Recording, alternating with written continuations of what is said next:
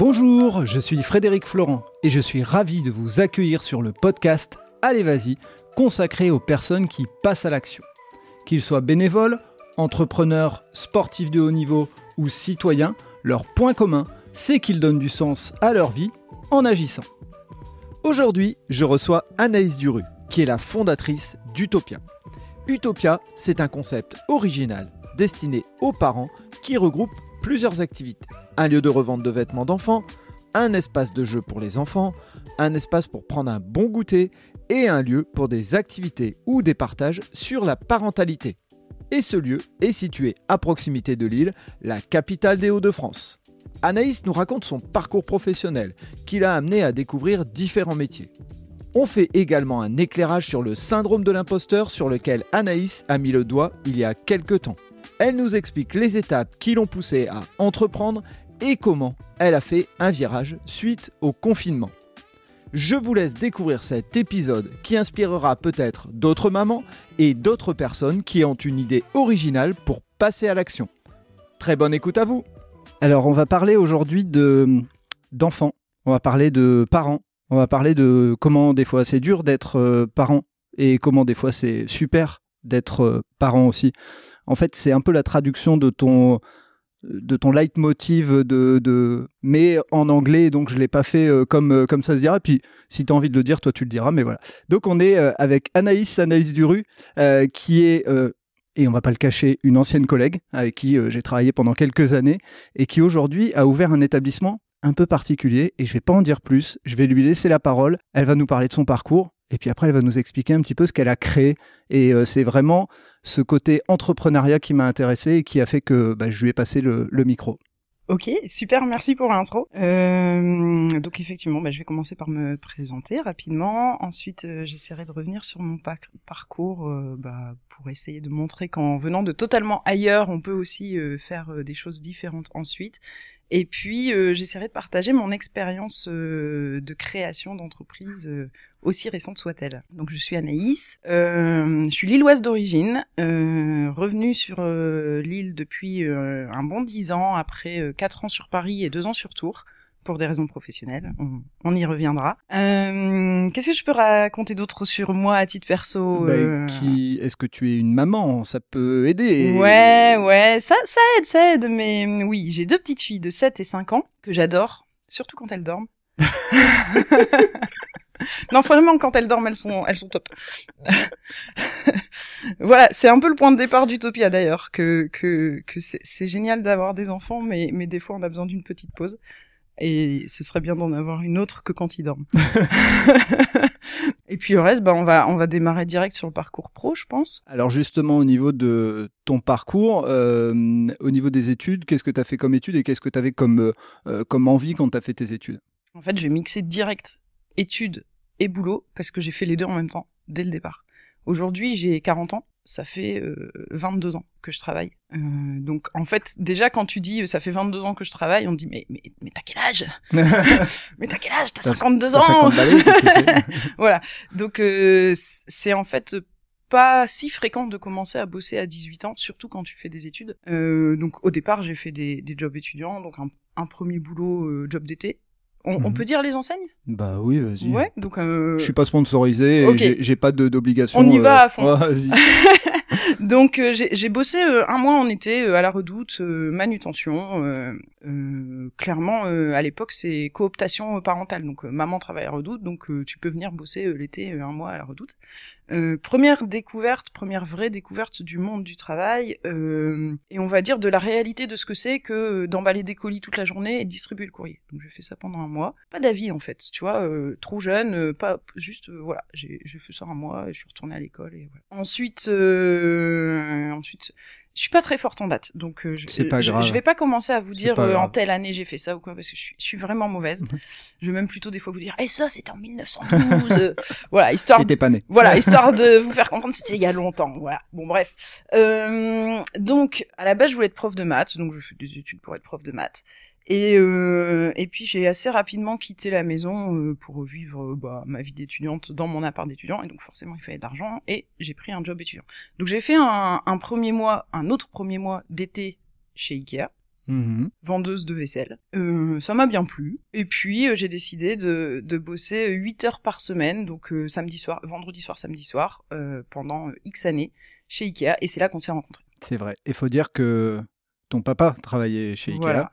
Mais ça, on pourra, en re- on pourra y revenir. T'inquiète, euh, je te laisse piloter. À un moment, euh, je t'en ai pas parlé, mais je voudrais qu'on parle du syndrome de l'imposteur. Et ça, ça, ça, oh bien. ça, ça joue un grand rôle, euh, le fait que j'étais euh, la fille de mon père. Eh oui. Dans le syndrome de l'imposteur. Mais je sais pas à quel moment. Ou bien on en parle maintenant. Tiens. Eh ben vas-y, balance. Allez, on en parle maintenant. Donc, j'ai travaillé chez Ikea, euh, on, on va dire dans ma tête, et je pense aussi dans la réalité des faits, parce que euh, mon papa travaillait chez Ikea, et donc euh, j'ai, il a donné mon C V, et j'ai été prise, je pense, assez facilement pour bosser un mois, parce que mon papa travaillait chez Ikea. Avant ça, j'ai bossé un mois à La Redoute, parce que à La Redoute, c'était comme ça. Les enfants mmh. des employés bossaient mmh. à La Redoute. En été. Du coup, ça a spoilé un peu la suite, mais c'est pas grave, c'est important pour euh, comprendre c- cette histoire de syndrome de l'imposteur. Donc, en gros, moi, je, je trouve que j'ai été pris chez Ikea parce que j'étais affidée. Euh, j'ai fait, on le verra après, j'ai fait une longue carrière chez Ikea, euh, mais très souvent, en fait, mon papa étant relativement connu dans le monde Ikea France parce qu'il travaillait au siège, très souvent, on m'a présenté comme, je te présente Anaïs, la fille de, euh, même après quinze ans dans l'entreprise. Tu sais, c'est la fille mmh. de. Et euh, donc ça, c'est une première chose. Ensuite, dans mes études, en fait, j'ai démarré pour euh, pour être prof de maths, enfin pour être prof de sciences. J'ai j'ai pas eu mon année parce que j'ai décidé de changer d'orientation pour être prof de maths. Mmh. On m'a validé mes unités de l'année précédente et du coup, j'avais plus que à avoir quatre de moyenne pour avoir mon année. Donc en gros, d'une année que j'ai pas eue, je me suis retrouvée à faire une deuxième année où il suffisait d'avoir quatre de moyenne. Donc j'ai, j'estime que j'ai eu de la chance. Mmh. Puis je suis entrée en école de commerce. Et euh, finalement, j'ai fait en alternance, et cetera. On reviendra dessus. Et j'ai eu mes années, mais grâce à mon alternance. Et tout au long de mon parcours, estimé qu'en fait, je suis quelqu'un de très chanceux, euh, pour qui tout a tout, toujours été facile. Ce qui est euh, clairement vrai. Hein, euh, je, enfin, je, je sors pas euh, d'un milieu ultra défavorisé où j'ai dû me battre comme une dingue, et cetera. Mais c'est aussi clairement pas possible que ce ne soit que vrai. Euh, oui. Voilà. Et c'est ça le syndrome de l'imposteur, c'est que toi, tu penses que euh, jamais rien n'est fait parce que toi, tu le vaux bien, on va dire. Mmh. C'est toujours parce que tu as eu de la chance, parce que tu es la fille d'eux, parce que... Euh... Et donc ça, ça je l'ai porté un, un bon moment, euh, en mode... Euh, euh, rien n'est vraiment dû au fait que j'ai bossé dur pour l'avoir. Dans la vie, c'est surtout que moi, de toute façon, c'est comme ça, j'ai de la chance. J'ai une bonne étoile. Euh, voilà. Donc, je voulais, je voulais, je voulais euh, partager un peu ce sujet parce que je pense que, qu'il y a beaucoup de monde qui, qui le vit. Je l'ai découvert, euh, je, en fait, je ne savais pas qu'il y avait un mot sur ce truc. Moi, moi, j'ai, j'ai, je ressentais ce, ce, dans la vie, j'ai de la chance. Euh, et en fait, euh, j'ai pas fait d'effort dans les études, j'ai eu tous mes diplômes parce que, bah, l'autre, on me l'a donné, il fallait avoir quatre de moyenne, celui d'avant, bah, je l'ai pas eu, mais, et cetera, et cetera, et cetera. Au bac, j'ai, clairement, j'ai une mention au bac parce qu'en fait, c'était hyper facile le, le sujet. Comme, mm-hmm. Enfin, tu vois, c'est pas moi qui maîtrisais le ouais. sujet, c'est que le okay. sujet était hyper facile. Voilà, cette année-là, comme par hasard, c'était super facile. Tout est comme ça euh, dans ma vision des choses. Et puis un jour, j'ai découvert cette histoire de syndrome de l'imposteur qui qui est que euh, tu te fondes une idée qui est que jamais rien n'est n'est dû à ton dur travail, tout a été donné gratuitement. Et je me suis dit, tiens, ça, ça, ça ressemble quand même pas mal à ma façon de penser et peut-être. Peut-être que c'est ça que j'ai, en fait. Et, et ça m'a un tout petit peu permis de me dire, allez, peut-être, je vais le mettre dans un coin de ma tête, que quand même, je fais des choses bien de temps en temps qui, qui, qui donnent un résultat. Et tu as totalement raison. Et, et je mettrai dans les notes du podcast des, des liens vers des bouquins qui sont hyper intéressants sur ce sujet-là, qui est hyper euh, important et peu connu, et des fois un peu rejeté. On dit, ah non, c'est pas ça. Euh, et l'autre truc qui est... Euh, L'autre point qui est important dans le syndrome de l'imposteur, c'est aussi le côté euh, étiquette, comme tu en as parlé. On a tendance à, et on pense qu'on le fait euh, de la bonne manière, c'est-à-dire qu'on a tendance à te présenter comme la fille de Eric parce qu'il est connu et donc ça facilite la relation. Sauf qu'en fait, ça te pose une étiquette sur toi. Et l'autre truc, c'est euh, la, la même chose pour, euh, euh, malheureusement, souvent les femmes. C'est la femme de... Il y a plein de fois où ce genre de situations euh, sont faites parce qu'on est encore dans une société où on a un peu de mal à, à chercher à savoir qui sont les gens et on pose des étiquettes. Donc, euh, syndrome de l'imposteur, il a cette, euh, cette grosse difficulté. C'est est-ce que les gens ont voulu mal faire et je me retrouve dans cette situation ? Est-ce que c'est moi qui pense ? Enfin, on est souvent sur plein de trucs et là où tu as raison, c'est tu t'es même toi dit euh, bah, j'ai eu de la chance, c'est pas moi qui suis forte. Malheureusement, en fait, on se valorise pas dans ces cas-là. C'est clair, c'est clair. Voilà, c'était la petite aparté mmh. sur un une bonne aparté, sur un sujet qui m'est venu à l'esprit au passage.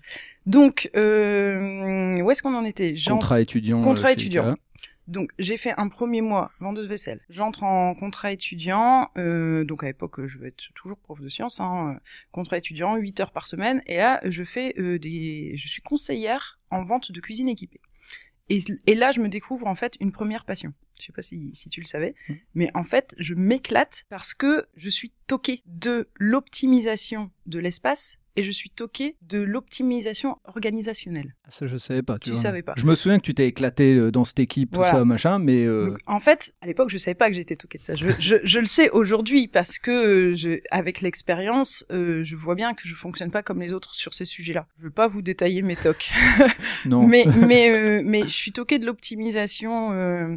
Vraiment sur plusieurs plans, en fait. Euh, et donc, être cuisiniste, c'est génial quant à ces tocs. Parce que euh, c'est optimiser l'espace pour un lieu différent à chaque fois, une famille différente à chaque fois. Donc, ça peut être juste une personne ou une famille nombreuse, avec des besoins différents à chaque fois. Ça peut être quelqu'un euh, qui cuisine jamais et qui veut juste un micro-ondes, ou quelqu'un qui cuisine énormément.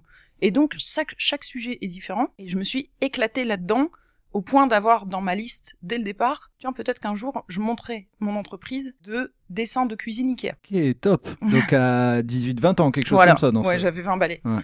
Donc euh, déjà là, dès le départ, alors la nuit, euh, quand je m'endors, je vois des meubles de cuisine Ikea euh, descendre euh, en mode Tetris, tu sais, qui, qui, oh, qui s'emboîtent les uns comme les autres. Non mais c'est grave, c'est grave. Mais, mais euh, voilà, déjà, sur, sur le plan du métier pur, je m'éclate comme une dingue. Et aujourd'hui encore, donc ça, c'était il y a vingt ans, mmh. aujourd'hui encore, quelqu'un me dit « Ah, oh, je vais peut-être refaire ma... Vas-y, donne, donne, je vais te faire, je vais te faire le plan, je vais te faire le plan. Euh, » Clairement, une fois par mois, je fais un plan de cuisine encore aujourd'hui, quoi. Alors que ça fait euh, dix-huit ans que j'ai mmh. arrêté de mmh. bosser là-dessus. Euh, donc vraiment, je me découvre une passion sur le métier lui-même. Et surtout, je découvre une entreprise. En fait, euh, à part ça, j'avais bossé un mois à La Redoute. Je découvre une entreprise euh, qui, m- qui me plaît bien. Euh, voilà, je me sens bien. Euh, On me, en fait, avec mon petit boulot de huit heures par semaine, on me laisse prendre des initiatives, genre, euh, je réécris des méthodologies de travail pour euh, l'équipe, euh, comment, qu'est-ce qu'on doit faire quand on arrive le matin, ou euh, bah, comment on fait un, un bon plan de cuisine d'une petite cuisine, et cetera, et cetera. Donc euh, voilà, je m'éclate bien, je fais deux ans comme ça, euh, j'avance dans mes études. Finalement, euh, je me rends compte que euh, prof de maths, euh, clairement, j'ai pas le niveau pour passer la grègue. Donc, euh, je vais me retrouver devant des terminales L qui en ont rien à carrer de ce que je leur raconte. Et je me dis, ça va pas le faire. Et donc, euh, je, je décide de partir en école de commerce. Donc, enfin, euh, une pseudo-école de commerce, on va dire. Euh, je vais à, en M S G à l'I A E, en maîtrise de sciences de gestion à l'I A E de Lille, qui est, qui est une super, un super cursus. T'apprends, en fait, à être gérant d'entreprise de manière généraliste. Donc, tu vas aller tous les sujets de la gestion d'entreprise. Voilà, on me retrouve là-dedans. Un peu par hasard, pas, vrai, pas vraiment grâce à moi, voilà. Euh, et puis, euh, je fais une année normale, euh, avec mon petit contrat de huit heures à côté, et euh, là, je me dis rapidement, euh, écoutez, quelqu'un a parlé toute la journée à... d'économie, de droit, du travail, de ceci, de cela, c'est long, mm. c'est très long, ça va pas le faire. Donc, je décide de finir mes deux dernières années d'études en alternance, et euh, à l'époque, l'alternance n'existe pas chez Ikea.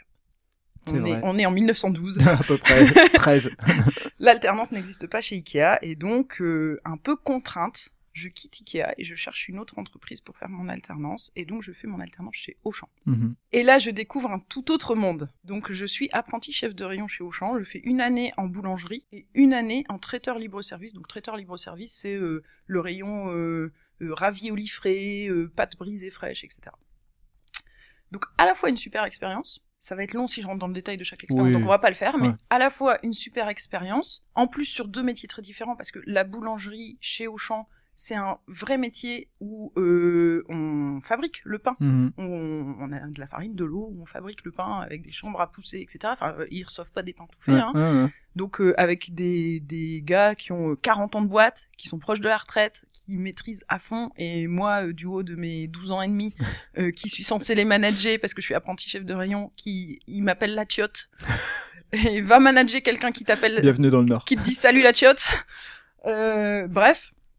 Donc voilà, super expérience, Mais euh, à cette époque-là, Auchan est à un virage, en tout cas le Auchan dans lequel je travaille, est à un, un virage dans sa manière de manager. Euh, ils ont compris qu'il fallait passer à autre chose, mais ils sont encore dans les anciennes méthodes. Et clairement, les anciennes méthodes, elles sont très très très éloignées du management à la suédoise que j'ai connu pendant deux ans et demi chez mmh. IKEA, et ça ne colle pas du tout à ce que j'ai envie de faire. Donc, euh, on va le dire clairement, je, je, je fuis, je fuis la proposition de fin de contrat en mode non, vraiment, c'est, c'est pas ça que j'ai envie de faire, quoi. Et euh, j'ai une proposition qui tombe du ciel parce que rien n'est jamais grâce à moi, mmh. euh, de devenir directement manager à IKEA Paris Nord. Euh, donc, IKEA Paris Nord, c'est le gros magasin français en termes de, de volume de vente, mais aussi en termes de, de gestion managériale. Et donc, on me propose de, de passer de, bah, de ma fin d'études de, pour devenir manager, où en fait, bon, ok, j'ai fait deux ans d'alternance, mais j'y connais quand même pas encore grand-chose, à directement manager à IKEA Paris Nord. Bah, j'accepte, hein, pourquoi dire non ? Pourquoi dire non ? Un job qui te tombe comme ça à la fin de tes études. Euh, donc, je déménage, je vais vivre à Paris dans le quatorzième, je trouve une cage à poules. Mais je suis contente parce que je suis dans Paris, je suis dans le quatorzième, et par contre, je bosse à Paris Nord, donc mm. euh, j'habite au sud de Paris, et je bosse au nord de Paris, ah, ouais. en dehors de Paris. Donc, quand quand euh, quand il n'y a pas grève, et cetera, c'est quarante-cinq minutes de R E R, c'est plus machin, c'est cool. Quand, quand t'essayes de rentrer chez toi le mardi soir à dix-huit heures en voiture, c'est trois heures de route. Voilà. À peu près. Donc, euh, je fais quatre ans à, à Paris, euh, je m'éclate pendant quatre ans, je me prends euh, des claques. Euh, clairement, euh, par exemple, je suis arrivée... Alors, j'ai eu la chance qu'on m'ait formée, donc on m'a mise d'abord en binôme sur un premier rayon avec euh, une chef de rayon top qui connaissait bien son métier, qui m'a tout appris. Puis ensuite, on m'a laissée toute seule euh, dans un... le plus petit rayon. Quand on m'a donné le plus petit rayon, j'ai pleuré toutes les larmes de mon corps parce qu'en plus, c'était le rayon table à repasser et je trouvais vraiment pas ça l'amour. Ils sont où les meubles de cuisine ? Ouais, non, voilà. Donc, euh, j'étais pas super contente de, d'avoir ce rayon, mais bon, voilà, c'était le plus petit, il fallait bien démarrer quelque part. Et en fait, première claque, moi, j'ai cru que maintenant qu'on me disait, bah voilà, maintenant, c'est, c'est, c'est toi le boss de ce rayon, euh, ça voulait dire qu'il fallait que je sache tout et que je devais tout décider et que, euh, et que voilà, je devais, je devais euh, assumer et prendre toutes les décisions tout seul. Et donc, j'ai, j'ai essayé de faire ça. Et en fait, déjà, euh, c'est très difficile de faire ça, surtout à euh, vingt ans, vingt, vingt, allez, vingt-cinq. Mmh, allez.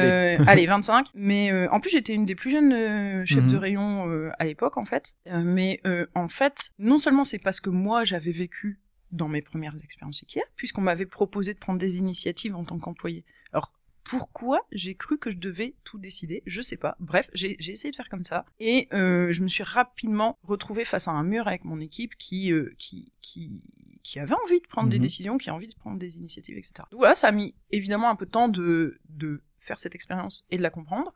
Euh, mais rapidement, de toute façon, euh, j'étais face à un tel mur qu'il a fallu, il a fallu changer mon mode de management. Et c'est là que j'ai commencé à devenir vraiment man, ce que j'appelle moi manager, c'est-à-dire à bosser ensemble avec tes équipes, à les faire grandir, à les faire prendre des initiatives, à les amener à progresser, et cetera, et cetera. En fait, t'as être chef, être responsable, et t'as être manager. Et c'est deux métiers différents. Mmh. Au- aujourd'hui, par exemple, je suis chef d'entreprise, je prends des décisions. Oui. Mais à l'époque, ce qu'on me demandait, c'était d'être manager, et c'est pas du tout le même métier. Euh, et donc, je me suis éclatée à apprendre ce métier, comment on fait grandir les gens, du recrutement à euh, quels sont tes besoins, qu'est-ce que je t'apprends, et, et dans le quotidien, comment je t'accompagne. Donc euh, voilà, j'ai, j'ai évolué quatre ans euh, là, sur différents rayons, différentes équipes, et cetera. Et, euh... Je vais juste faire une parenthèse sur un point, c'est que quand tu parles du plus petit rayon euh, du magasin, je, je vais remettre un éclairage parce que souvent les gens ne se rendent pas compte, mais c'est qu'à vingt-cinq ans, on va dire, hein, parce que voilà les dates, tu prends quand même un rayon euh, qui, en fait, plus petit rayon de Paris Nord, ça équivaut à euh, comme si tu étais directrice d'un petit Carrefour euh, Market ou autre. Il faut quand même prendre cette dimension-là, c'est qu'on ne se rend pas compte à quel point être un chef de rayon euh, chez IKEA, c'est avoir une dimension et une responsabilité en termes de nombre de personnes et en termes de chiffre d'affaires qui est impressionnant. Et donc, des fois, c'est vrai qu'on rencontrait euh, des directeurs de magasins qui disaient « Ah non, moi, je veux pas être chef de rayon. » Attendez, vous êtes euh, directeur de, d'une petite enseigne. Je, je, la, enfin, je nie pas que vous avez des responsabilités, mais la seule chose, c'est que je peux pas vous donner euh, plus de responsabilités que vous en avez dans un job euh, d'avant, quoi. Donc, euh, c'est vraiment important de le dire et, et de dire que bah, tu as fait tes armes, en fait, euh, déjà sur, euh, sur des grosses structures, en fait. C'est vrai. Quand, quand j'ai préparé euh, le podcast, j'ai réfléchi à ça parce que par la suite, en fait, je comptais le caler après. Merde Par, bon, en fait, par la suite, j'ai, j'ai, j'ai postulé en dehors d'IKEA. On m'a proposé d'être directrice de Maisons du Monde. Mm. Et en fait, directrice de Maisons du Monde, alors peut-être que ça a changé depuis, je n'en sais rien, mais euh, fallait venir le matin, ouvrir la porte, euh, compter la caisse, euh, mettre en rayon. Et c'est déjà pas ce que je faisais oui. en tant que chef de rayon mm. quinze ans auparavant euh, sur le poste dont je suis en train de parler. Donc effectivement, il euh, y a un gros décalage entre ce qu'on appelle un chef de rayon chez IKEA et euh, ce qu'on appelle un chef de rayon ailleurs, qui d'ailleurs souvent s'appelle chef d'équipe. Oui. Donc, tout à fait d'accord avec toi, je te rejoins. Euh, et c'est vrai que c'est important de le souligner. Euh, du coup... T'as fait tes quatre ans à Paris Nord et voilà. Il y a une nouvelle opportunité. J'ai fait mes quatre ans à Paris Nord, entre deux, euh, toujours dans mon petit truc d'optimisation spatiale. Je pense qu'il y a quelqu'un qui a repéré que je savais faire ça. On m'a demandé de dessiner euh, les rayons euh, organisation de la maison des magasins de Tours, Rennes et Rouen qui allaient bientôt ouvrir. Donc j'ai bossé un petit peu au siège pour dessiner ça. Et puis, bah, j'ai ouvert le magasin de Tours, en tant que chef de rayon toujours. Donc là, je commençais déjà à avoir envie de faire autre chose. Tu vois, chef de rayon, c'est bon, j'ai fait quelques rayons, j'ai vu. Je tiens pas beaucoup en place, en fait. Une fois que j'ai fait le tour, j'ai du mal à faire. En fait, je fais, je fais un cycle d'un an, j'apprends, et j'ai du mal à faire le deuxième cycle d'un an pour appliquer ce que j'ai appris. On verra ce qui se passera quand Utopia aura un an. Mais, mais voilà, souvent, euh, au milieu de la deuxième année, je, je, je, il est temps de faire autre chose, quoi. Donc, euh, bon, voilà, je, j'ai appris, j'ai fait quelques années, hein, hein. Euh, Ikea Tours s'ouvre. Allez, go, une ouverture, ça doit être super cool. Euh, donc, je suis partie pour Tours. Et là, quand même, on n'a pas fait deux challenges en même temps. J'avais déjà envie de passer sur la logistique, qui est complètement un autre domaine chez IKEA, et ça fait partie des choses qui sont géniales chez IKEA, c'est qu'on mmh. peut apprendre plein de métiers différents, et c'est ce que j'ai fait. Donc, j'avais envie déjà d'aller à la logistique, c'était compliqué, euh, pas tout de suite, et cetera, et cetera. Bref, je passe sur Tours, toujours avec l'idée d'un, d'un, de logistique derrière la tête, mais on se dit, c'est une ouverture, on va faire une ouverture sur un métier de chef de rayon, et on verra mmh. après. Donc, une ouverture, c'est super costaud. Tu démarres dans un Algeco sur un terrain vague. Tu vois ton magasin se construire à côté de toi entre les coupures de courant de ton Algeco.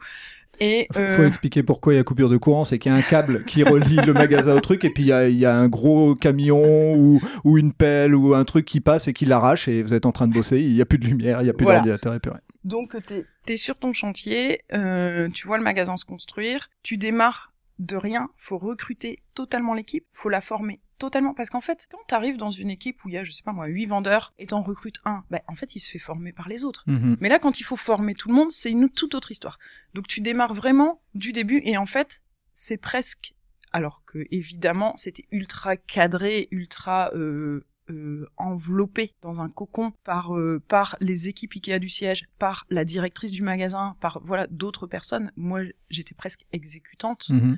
Euh, je, je suivais un plan écrit, on va dire, mais c'est quand même comme une création d'entreprise ouais. pour laquelle on t'a écrit le plan. Donc, tu suis un plan, mais c- ça te donne des premières bases de comment on ouvre un truc, en fait. Et donc, euh, j'ai suivi ce plan. Euh, on m'a dit, à telle date, tu recrutes tes équipes. À telle date, j'ai recruté mes équipes. Et encore, ça se fait pas tout seul, hein. Chez IKEA, un recrutement, euh, tu rencontres les gens en tant que manager pour voir euh, s'ils sont des gens avec qui tu as envie de bosser, et aussi si tu penses qu'ils ont la compétence métier. Mais il euh, y a d'autres facettes du recrutement qui sont gérées par les ressources humaines. Mmh. Donc voilà, c'est très encadré, euh, et cetera. Bref, tu recrutes, tu formes, tu construis. Euh, clairement, l'aménagement du magasin, tu remplis le magasin, puis un jour tu ouvres, tu fais entrer des clients, et cetera. Puis là, bon, bah, on a fait le tour. On a fait le tour à Tours. Voilà, ça, voilà. Ça fait. Alors Tours, c'est au passage, c'est une super ville. Ouais, je me suis éclatée. C'est, t'as presque l'impression d'être en vacances dans cette ville. Alors déjà, mmh. pour le coup, le magasin était à cinq minutes euh, de mon domicile. Ça change un petit ça peu. Ça change un peu la vie. Euh, t'as euh, la Loire et le Cher euh, qui sont magnifiques. T'as plein de restos, plein de bars. Enfin bref, je conseille Tours à tout le monde. Et donc après un an, je suis passée enfin en logistique. Euh, donc gestion du dépôt qui n'est pas visible des clients. Chez IKEA, il y a deux dépôts. Il y a le dépôt dans lequel on peut, les clients peuvent se servir. Il y a un autre dépôt caché derrière dans lequel on prépare les commandes. Donc j'ai, j'ai appris une partie du métier logistique là. J'ai fait un an. Mm-hmm. Et puis ensuite, il était temps de changer. Non, en, c'est sûr qu'ensuite, ça faisait deux ans qu'on était à Tours. On est tous les deux du Nord avec mon conjoint. Et là, c'était en mode, on commence à se sentir vraiment bien à Tours. Soit on rentre maintenant sur l'île pour un jour faire des enfants mm-hmm. près de, des grands-parents, et cetera. Soit on va vraiment construire des relations à Tours, et ensuite, on n'aura plus envie de ouais. bouger. À la base, stratégie, choix voilà. à faire. À la base, on avait dit on reste un an, et là, on s'est dit euh, ça fait deux. Qu'est-ce qu'on fait? On est bien, il fait beau. Il y a la Loire, il y a le Cher, euh, il y a des bons restos. On commence à avoir des potes. Il faut partir. Tout est logique dans ce voilà, que je viens de dire. Il faut partir, sinon on n'arrivera plus jamais à partir. Et donc, je décide de rentrer dans le Nord. J'ai créé un email aux deux responsables des ressources humaines des deux magasins du Nord, dont toi. C'est vrai. En disant, bah, je veux rentrer, euh, si vous avez un poste, faites signe. Et les deux me disent, j'ai rien. Bon, bah, on va aller voir ailleurs. Et donc, c'est là que j'ai postulé chez Maisons du Monde, où je me suis dit, clairement, un métier de directeur de magasin chez, dans un petit Maison du Monde, c'est moins intéressant qu'un métier de chef de rayon ou de responsable logistique, manager logistique chez IKEA. Donc, je mmh. n'ai pas envie de faire ça, pour un salaire moindre, en plus. Oui. Euh, et j'ai, j'ai trouvé euh, un poste qui me plaisait bien, chez Leroy Merlin, on... après sept entretiens. Wow. Oh, comme quoi, il n'y a pas que chez Ikea. Après sept entretiens en habitant Tours, n'est-ce pas euh, c'était responsable logistique d'un magasin à Lens, euh, pour ensuite, en plus, développer euh, une nouvelle façon de travailler pour Leroy Merlin sur la logistique, entre leur plateforme de Delta trois mm-hmm. et les magasins français. Donc... Euh, double vision, long terme, euh, très concret terrain et euh, stratégique, génial. Et là, tu m'appelles et tu me dis, j'ai un truc à te proposer, je te dis pas quoi, viens, on discute. Ok. Ce qui est, ce qui est énorme, c'est que déjà, je m'en souviens plus. C'est déjà le premier truc. Non, ce, qui est, ce qui est intéressant, c'est que euh, je t'avais connu à l'époque en tant que... Moi, j'étais assistant R H, t'étais euh, étudiante. En contrat étudiante. Je t'avais recroisé à Paris Nord et je me souviens d'avoir euh, entendu parler que tu étais en train de faire toute la, euh, la stratégie pour les trois magasins en construction. Et enfin, voilà, on se connaissait euh, de loin, entre guillemets. J'avais suivi ton parcours parce que forcément, t'étais... Euh, Encore une fois, l'étiquette, tu étais la fille euh, du euh, responsable logistique avec qui j'avais commencé euh, chez IKEA et avec qui je m'entendais bien aussi. Donc euh, voilà, on suit les parcours des uns et des autres, mais l'étiquette euh, encore elle est là. Mais donc tu vois, là, je vais te laisser la suite parce que je ne me souviens de rien du tout. Donc tu m'appelles et tu me dis, j'ai un truc à te proposer, mais je te dis pas quoi, viens, on en discute. Putain, j'étais bon dans le teasing. Ok, ok go. Et en fait, en réalité... T'avais deux postes possibles en tête et tu savais pas lequel me proposer. Et donc tu voulais connaître mes envies pour savoir ce qui était le plus adapté à mes envies. Et donc, euh, en fait, t'avais chef de rayon cuisine dans ta poche, mmh.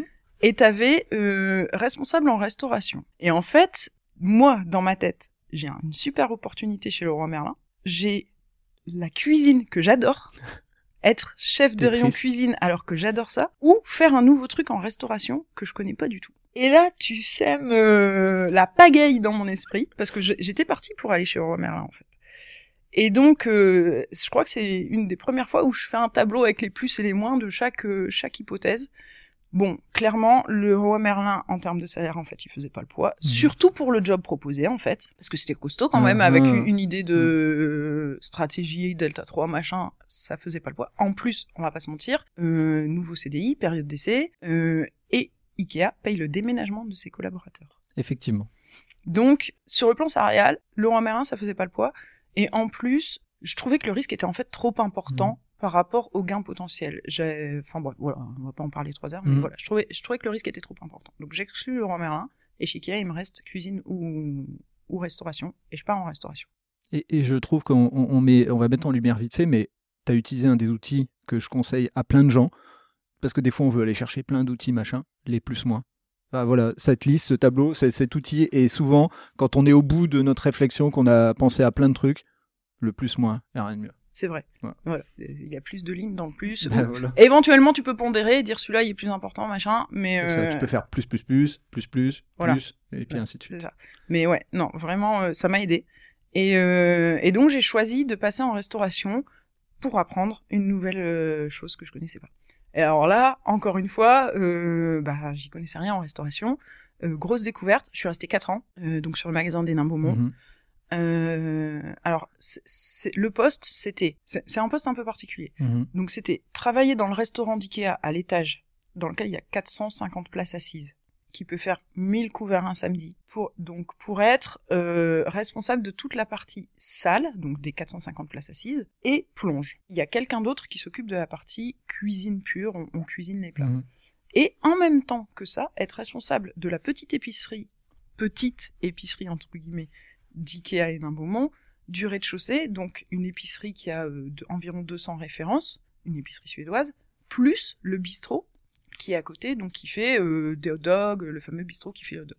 Donc voilà, c'est-à-dire que déjà, je suis responsable d'un truc qui est sur deux étages différents, euh, qui marche les deux à la même heure, mmh. parce que le bistrot, ça cartonne entre midi et deux, et le resto, ça cartonne entre midi et deux, donc faut se partager euh, sur les rushs aux deux endroits. C'est une équipe de quatorze personnes. De l'hygiène à gérer, des D L C... Enfin, voilà. Des dates limites de consommation. Donc, je découvre euh, exactement euh, les normes d'hygiène et je pense franchement dans l'un des meilleurs endroits pour le découvrir parce que les process IKEA en termes d'hygiène et de sécurité alimentaire sont au top. Et ça, aujourd'hui, dans Utopia, ça met d'une utilité de dingue. Donc, euh, en fait, quand on viendra à parler d'Utopia, on se rendra compte qu'il y a plusieurs facettes mmh. du métier. Transposition des compétences. Et, voilà. Et euh, tout ce que j'ai appris tout au long de ma carrière est utilisé dans Utopia. Donc, euh, donc voilà, je fais quatre ans en restauration. Euh, j'ai fait plus d'un an. Ouais, c'est vrai. On s'est vu souvent le samedi à la plonge. Voilà, ouais. Donc euh, je fais tout, hein. Je fais du terrain, je fais du management. Euh. Ce qui est aussi génial euh, chez IKEA Food, c'est que c'est une entité totalement séparée, économiquement parlant, du magasin. Euh, en magasin, en tant que chef de rayon, on, on gère notamment son chiffre d'affaires et sa marge. Le détail et l'analyse sont gérés par euh, des personnes qui sont spécialistes mmh. du métier chez IKEA.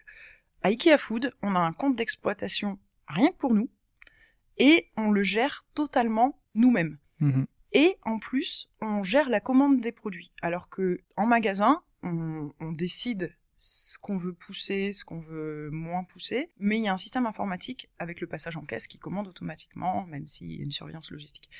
À Food, tu prends ton crayon gris, tu vas dans ta réserve, tu notes sur ton papier combien il t'en reste, t'appelles ton fournisseur, enfin non même, tu lui envoies un fax. C'est vrai, à l'époque. Voilà, à l'époque.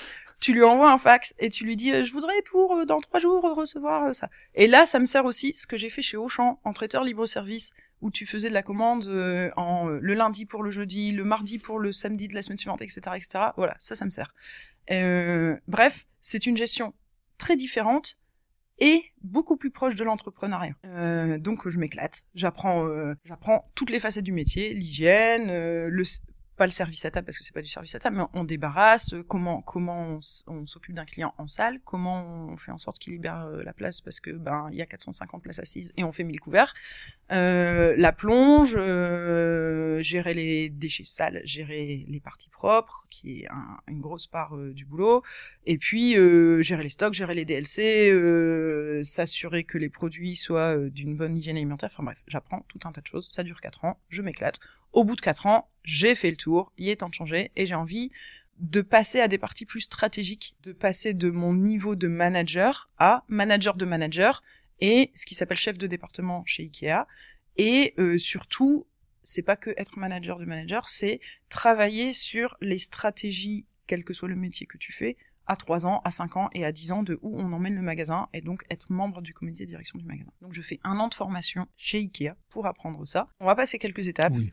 Euh, et à un moment, je deviens responsable de département logistique, ce qui est euh, responsable de euh, la stratégie logistique à plusieurs années, euh, responsable de la gestion des stocks informatiquement, responsable des personnes qui mettent en rayon, qui déchargent les camions, et responsable des personnes qui euh, préparent les commandes des clients. La petite parenthèse, c'est qu'il faut savoir que IKEA, c'est avant tout de la logistique. Euh, même si c'est de la vente, euh, pour les clients, c'est de la vente, mais c'est avant tout, le produit doit être disponible pour se vendre. C'est Donc, ça. Euh, voilà. C'est ça. Euh, on, on dit souvent que les vendeurs vendent le produit qui est disponible. Ils vendent pas toujours le produit qu'ils, qu'ils aimeraient vendre. Malheureusement. Voilà. Donc, euh, donc c'est une grosse chaîne logistique IKEA entre euh, évidemment les fournisseurs et ce qui se passe en magasin. Bref, donc euh, je m'occupe de ça quelque temps, je m'éclate quelque temps, euh, j'apprends du coup à développer des stratégies long terme, des business plans, des stratégies commerciales, et cetera, et cetera. Ça aussi, ça me sert incroyablement aujourd'hui. Mmh. Puis, dernière étape, pour finir sur l'expérience IKEA, je deviens responsable marketing. Pourquoi ? J'en sais rien. T'as pas fait les plus et moins, t'avais... Ouais, j'en sais rien, on m'a dit tu veux être responsable marketing, vas-y, vas-y, vas-y, je veux être responsable marketing. Fille, je prends. Donc voilà, je fais une dernière année chez IKEA, et ça bouclera vingt ans d'IKEA, où je suis responsable marketing, et encore une fois, j'apprends des milliards de choses, donc ce que c'est que de l'emailing, euh, comment ça se rédige, comment on l'envoie, euh, gérer une page Facebook... Euh, gérer une page Instagram, enfin, euh, j'avais fait des plans médias dans mes études, mais là, je redécouvre, du coup, vingt ans après, oui. euh, alors des plans médias faits par le siège, hein. C'est pas moi qui fais les plans mmh. médias, mais du coup, ça me remet dans le bain, travailler avec les radios pour faire euh, de l'annonce locale, enfin voilà, il y a un peu de prise de décision locale, de gestion locale et une grosse visibilité sur ce qui, fait, ce qui se fait au national et donc la stratégie de communication d'IKEA, qui évidemment me sert aujourd'hui aussi. Et puis là, j'arrive quand même à un moment, et je pense que le fait d'être dans la communication y est pour beaucoup, où euh, bah, déjà je travaillais seule, mmh. pour les deux magasins de l'Homme et des Nimbomont, donc pour les Hauts-de-France, et j'arrive à un moment où pendant des années, je me suis éclatée dans un cadre génial, et là, je bute sur les bords du cadre. Je, je me sens limitée par un cadre trop strict, parce que euh, on, bah, on communique mmh. dans le cadre de la charte oui. IKEA. On ne change pas le logo IKEA comme on veut, on n'utilise pas les couleurs qu'on veut, on doit tra- parler sur le ton qui est décidé, et, et c'est tout à fait normal, mmh. mais moi, je me sens restreinte dans la créativité et dans la prise de décision que je pourrais avoir. Et je me dis, j'ai fait de la logistique, j'ai fait de la vente, euh, j'ai fait de la restauration, j'ai été manager, j'ai été vendeuse, j'ai été manager de manager, membre du co... C'est bon, j'ai fait le tour de ce qu'on peut faire dans un magasin IKEA, même si j'ai pas tout fait. Hein. Il y a encore plein d'autres métiers chez IKEA, je vous rassure. mais mais euh, moi, là, euh, je me dis, il est temps de faire autre chose. Ça démarre quelques mois avant la prise de décision de « je je je quitte IKEA ». Je quitte IKEA pour monter mon entreprise, parce que c'était très clair dans ma tête. Et donc, en décembre deux mille dix-neuf, je quitte IKEA pour monter mon entreprise. Là, on arrive dans la phase beaucoup plus fraîche mmh. dans le temps. Et j'ai toute une liste d'idées, de trucs à faire, en fait. Entre euh, cuisiniste et euh, plein d'autres choses, j'ai une liste. Et euh, bah, j'en prends une, une, une idée dans la liste. Mais dans cette liste, c'est beaucoup de l'entrepreneuriat ? Une c'est liste, que c'est que de l'entrepreneuriat. Okay. Une liste d'idées d'entreprises à créer. Euh, ah, je sais pas moi, il y en a, il y en a dix. Euh, si quelqu'un veut une idée, je vends. Voilà. C'est un bon business. Ça, si quelqu'un veut une idée, je vends. Bon bref, donc je je, je prends bah celle qui euh, à ce stade de ma vie, donc à ce stade de ma vie, euh, je suis maman, euh, j'ai deux petites filles qui doivent avoir quoi, cinq et trois ans. Eh ben je pioche euh, ouvrir un lieu de vie pour les mamans. À l'époque, pas pour les parents. Ouvrir un lieu de vie pour les mamans. Je l'ai, je l'ai pas dit dans ma présentation, mais j'aime bien le sport. Alors, j'en, j'en fais pas tout le temps. mais, mais j'aime, un sujet. Voilà, j'ai, j'ai, j'aime bien le sport. Euh, j'ai, j'ai, j'ai fait douze mille heures de sport. Allez, pour la petite histoire, j'ai fait du lancer de marteau et j'ai fait du saut à la perche. Euh... Des sports très classiques, voilà, très communs. En, en dix-neuf cent douze. et euh, j'ai, j'ai surtout fait de la course à pied, on va dire, toute ma vie, même si pas tout le temps. À la naissance de ma première fille et à la naissance de ma deuxième fille, j'ai trouvé très compliqué, alors que j'avais plein de temps, parce que j'étais en congé mater, de faire du sport. Parce que, pour moi, euh, grand respect aux personnes qui le font, mais c'était inconcevable d'aller courir en poussant une poussette.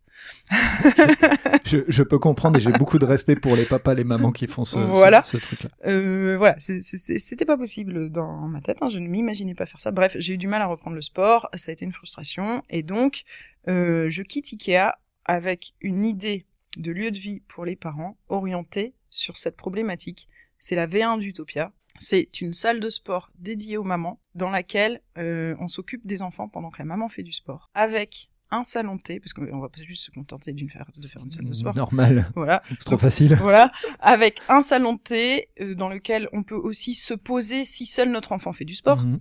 et euh, dans lequel il peut aussi y avoir des conférences. Voilà, un projet euh, sans patoche, qui, euh, qui en décembre deux mille dix-neuf euh, est comme ça une idée, et donc... Je vais essayer de me remémorer, là, c'est un peu moins clair, enfin, c'est un peu moins calé dans mon esprit, parce que c'est très frais, en mmh. fait, et donc, euh, par rapport à mon cursus IKEA, qui est, qui est bien acté dans mon esprit, recul, voilà, voilà, là, je vais essayer de pas être trop brouillon, mais je vais essayer d'avancer step by step sur euh, les étapes de la création d'Utopia, du coup.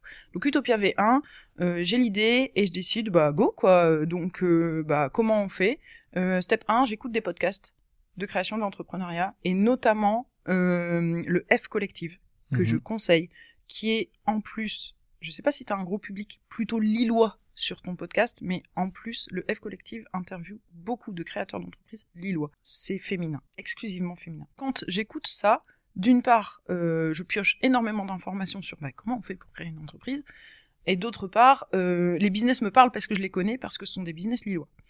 Euh, donc, euh, on, on, on, je trouve qu'on met beaucoup plus en exergue euh, ce dont on parle quand on, quand on connaît le lieu. Et donc, je conseille vraiment vivement ce podcast. On parlera du F Collective un peu plus tard. Essayez de m'y faire penser si j'oublie. Je vais essayer. Et en plus, euh, donc dans ch- chaque épisode, euh, un entrepreneur, un entrepreneur euh, explique son parcours et il y a des petits outils à prendre. F- comme je suis en train de le faire mmh. là, en fait, hein, tout simplement.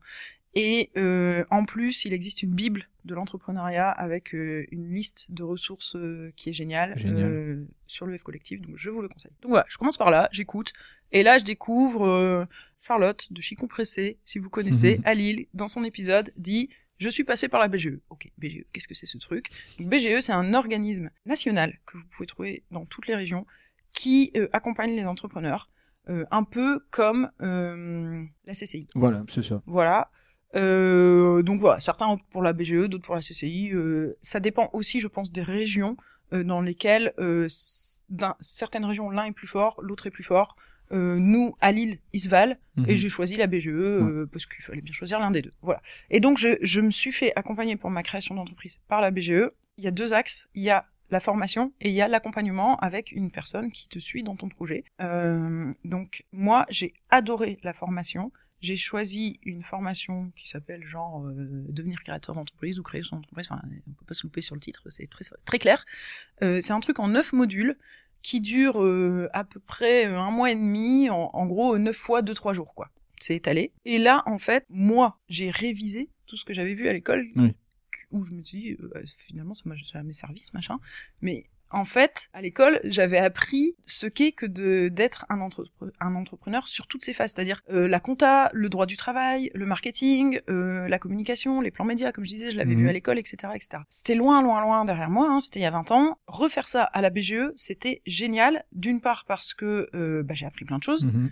et d'autre part parce que euh, c'était assez facile à apprendre parce que je l'avais déjà vu. Euh, et aussi, surtout, c'est pas que une formation, c'est euh, à chaque module, toi, qu'est-ce que tu fais sur ce sujet pour ton entreprise ? Et donc, je, je conseille vraiment de le faire en phase de création parce que t'as l'idée, mais t'as pas écrit comment tu vas faire pour ouvrir ton idée. Et donc, ça, ça t'aide parce que à ce moment-là, chaque module, on te dit, ok, comment tu vas communiquer en marketing, comment tu vas communiquer pour avoir des clients ? En business model, c'est quoi ton business model ? Qu'est-ce qui rapporte de l'argent ? Qu'est-ce que tu vends ? Etc, et cetera.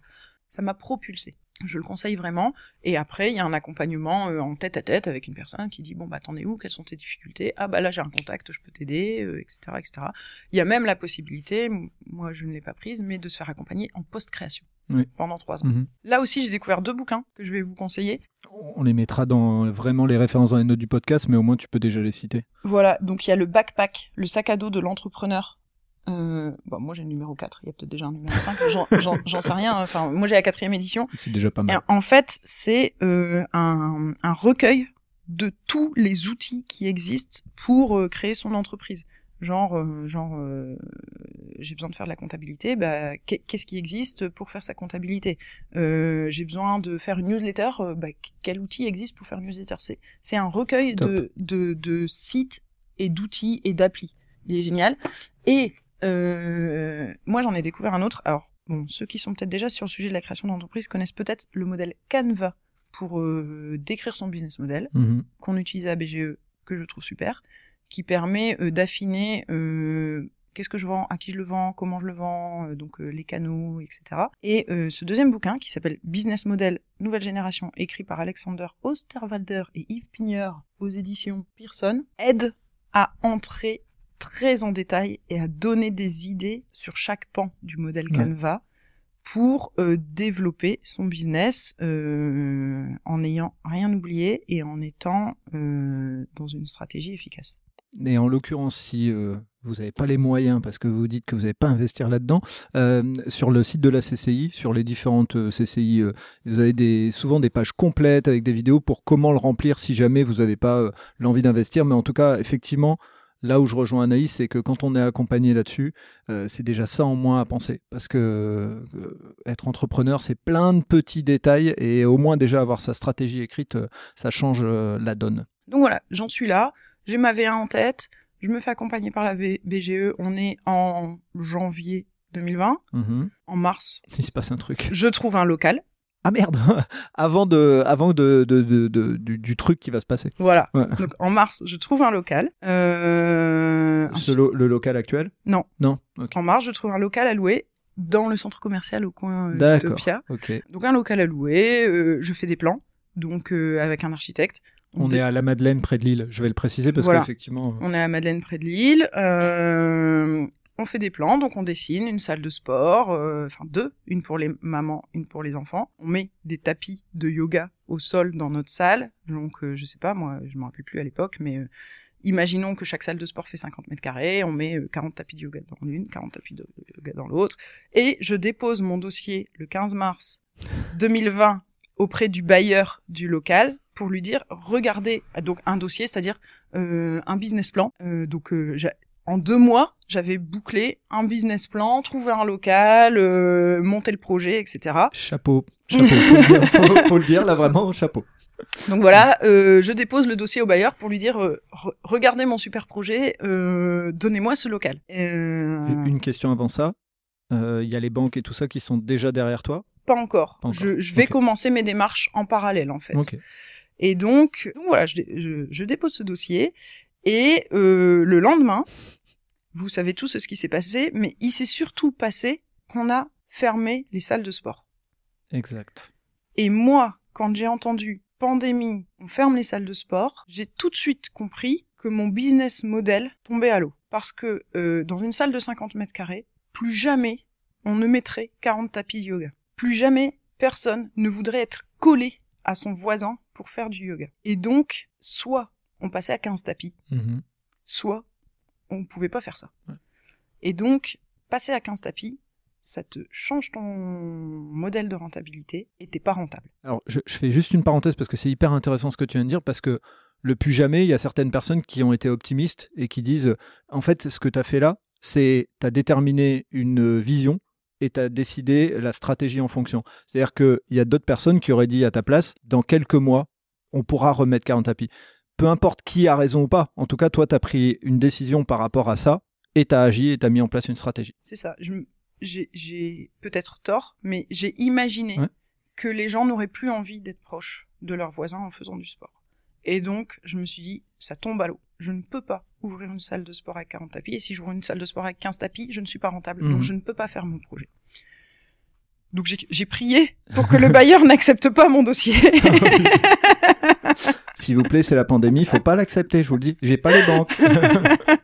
Voilà, donc là j'ai prié pour que le bailleur n'accepte pas mon dossier, euh, et en fait j'ai plus jamais eu de nouvelles. Voilà, confinement, ouais. patati patata, j'ai plus de nouvelles, voilà. Euh, et donc, euh, bah moi là, là je suis entrée dans une phase où j'ai fait une grosse pause, parce que j'étais en confinement, je devais garder mes enfants, le business model tombait à l'eau, j'ai, j'ai dit on va faire autre chose, quelque mmh. temps, on va, on va être confinés, s'occuper des enfants, c'est s'occu- déjà, c'est déjà un s'occuper boulot. De soi pour mmh. essayer euh, d'être bien mentalement parce mmh. que c'était pas facile. Et j'ai, j'ai, j'ai mis Utopia de côté en me disant euh, on reprendra quand euh, la situation permettra de reprendre, quand on verra clair, et cetera. Ce, ce confinement, en fait, je sais que c'est pas le cas pour tout le monde, mais m'a fait du bien. Avant cette époque-là, en fait, j'étais une grosse bosseuse. Euh, j'allais chercher mes enfants à dix-neuf heures à la garderie et je trouvais ça limite que mon école ne propose la garderie que jusqu'à dix-neuf heures. Et encore, avec mon conjoint, fallait vraiment qu'on s'extrait du boulot pour réussir à, à être là à dix-neuf heures et l'autre bossait jusque... Euh, bref, on voyait pas beaucoup nos enfants. On était... Euh, on bossait beaucoup, voilà. C'était, c'était un mode de vie qui nous semblait normal. Et ce, cette grosse pause où j'étais plus chez IKEA, j'étais plus sur mon projet, j'étais confinée à la maison avec mes enfants. Alors, j'ai pas fait l'analyse tout de suite sur le moment. Euh, comme tout le monde, hein, être à la maison avec les enfants, enfin comme beaucoup de monde je pense, être à la maison avec les enfants, euh, ça crée des tensions. C'est pas toujours facile, mais avec le recul a posteriori, ça m'a vraiment euh, changé les mes envies. Euh, de mode de vie. Et donc, clairement, si euh, j'avais ouvert la Utopia V un, j'étais partie pour bosser quatre-vingts heures semaine euh, dans un modèle exacerbé de ce que je faisais ouais. encore avant. C'est-à-dire encore moins voir mes enfants, encore plus bosser. Euh, et cette phase-là m'a donné envie d'autre chose, m'a donné envie de plus voir mes enfants, de plus profiter, euh, de bosser moins d'heures, euh, et cetera, et cetera. Euh, donc, et, et aussi, il faut pas... enfin Il faut le dire aussi, euh, dans mon dans mon couple, j'avais eu des enfants euh, cinq ans auparavant à peu près, euh, cinq six ans, mon, mon conjoint a gardé les enfants tous les samedis où j'ai travaillé chez IKEA, seul. Mmh. Et c'était pas un choix, c'était une nécessité, parce que moi, je travaillais très souvent le samedi. Et donc, c'était pas forcément bien vécu. Quand c'est pas un choix, euh, c'est rarement bien vécu. Et donc, ça faisait aussi un peu partie du deal depuis longtemps de euh, quand est-ce que t'arrêtes de bosser le samedi. Donc là, j'étais partie, euh, je commençais à me dire, d'abord je vais arrêter de bosser le samedi et je vais bosser moins de quatre-vingts heures par semaine. cinquante, c'est déjà pas mal. Voilà. Euh, et, et je pense que c'est important aussi euh, de se rendre compte que créer son entreprise, c'est beaucoup d'heures, mais c'est aussi un choix de euh, quels moyens on met pour euh, combien de temps on veut bosser. On parlait encore tout à l'heure. Mmh. Avant d'enregistrer. Mais euh, après, on n'a pas toujours le choix parce que mmh. c'est un choix qui dépend de moyens. Mais, euh, mais en tout cas, j'ai décidé d'essayer de me donner les moyens de plus bosser le samedi et de pas bosser quatre-vingts heures, mais de quand même créer ma boîte. Je sais pas. Très bon choix. Où j'en serai dans trois mmh. ans. Mais en tout cas, c'est mon point de départ. Hein, on est comme sur les tapis de yoga. T'as fait un choix. Voilà. Tu mets une stratégie en place. Donc, euh, donc voilà, bon, bref, euh, on, on va passer un peu sur euh, ces, ces deux ans, mais en gros, une V deux d'Utopia née, euh, qui est du coup l'Utopia actuelle, et donc, je vais enfin vous dire ce qu'est Utopia. Qu'est-ce que c'est ? Après, après une heure d'écoute de podcast. T'es meilleur que moi en teasing. Non, j'espère qu'il reste quelqu'un. Ma mère et mon père, à mon avis. Peut-être donc... des gens de ton côté, mais en tout cas, ma mère et mon père, ils sont en train d'écouter. Donc, euh, donc Utopia, en fait, c'est aujourd'hui la V deux, et donc c'est la V deux qui est née. C'est un lieu de vie dédié aux parents, qui est presque quatre entreprises en une seule. En fait, euh, c'est un salon de thé, euh, dans lequel euh, les parents peuvent se sentir bien, et les enfants sont les bienvenus. Donc, il y a euh, une offre sympathique euh, de choses à manger, des boissons chaudes, boissons fraîches, et cetera pour les parents, mais il y a aussi des jeux de société, une cabane dans laquelle les enfants peuvent jouer, et cetera. Je reviendrai sur pourquoi. Euh, il y a aussi une boutique de vêtements enfants de seconde main, pareil, je reviendrai sur pourquoi après. Il y a aussi euh, une salle de conférence dans laquelle on fait des conférences sur la parentalité et on fait aussi des ateliers créatifs. Donc, salon de thé, boutique de vêtements, atelier créatif, salle de conférence. Donc, on peut dire que c'est presque quatre business en un seul lieu, qui je pense est une des raisons pour laquelle tu m'as fait venir. Carrément.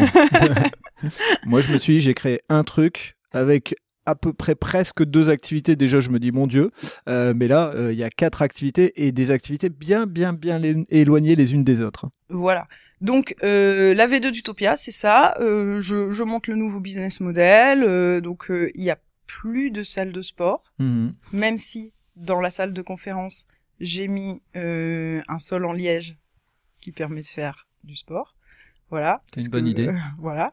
Bref, euh, la V deux née, euh, alors là, c'est là que je vais essayer de pas être brouillon parce que c'est, c'est pas très loin dans le temps. Et du coup, euh, et puis j'ai pas pris de notes au fur et à mesure c'est, sur ce que je faisais. C'est pas très donc grave, je vais essayer de réfléchir de... dans quel ordre j'ai fait les choses. Euh, donc j'ai peaufiné ma V deux.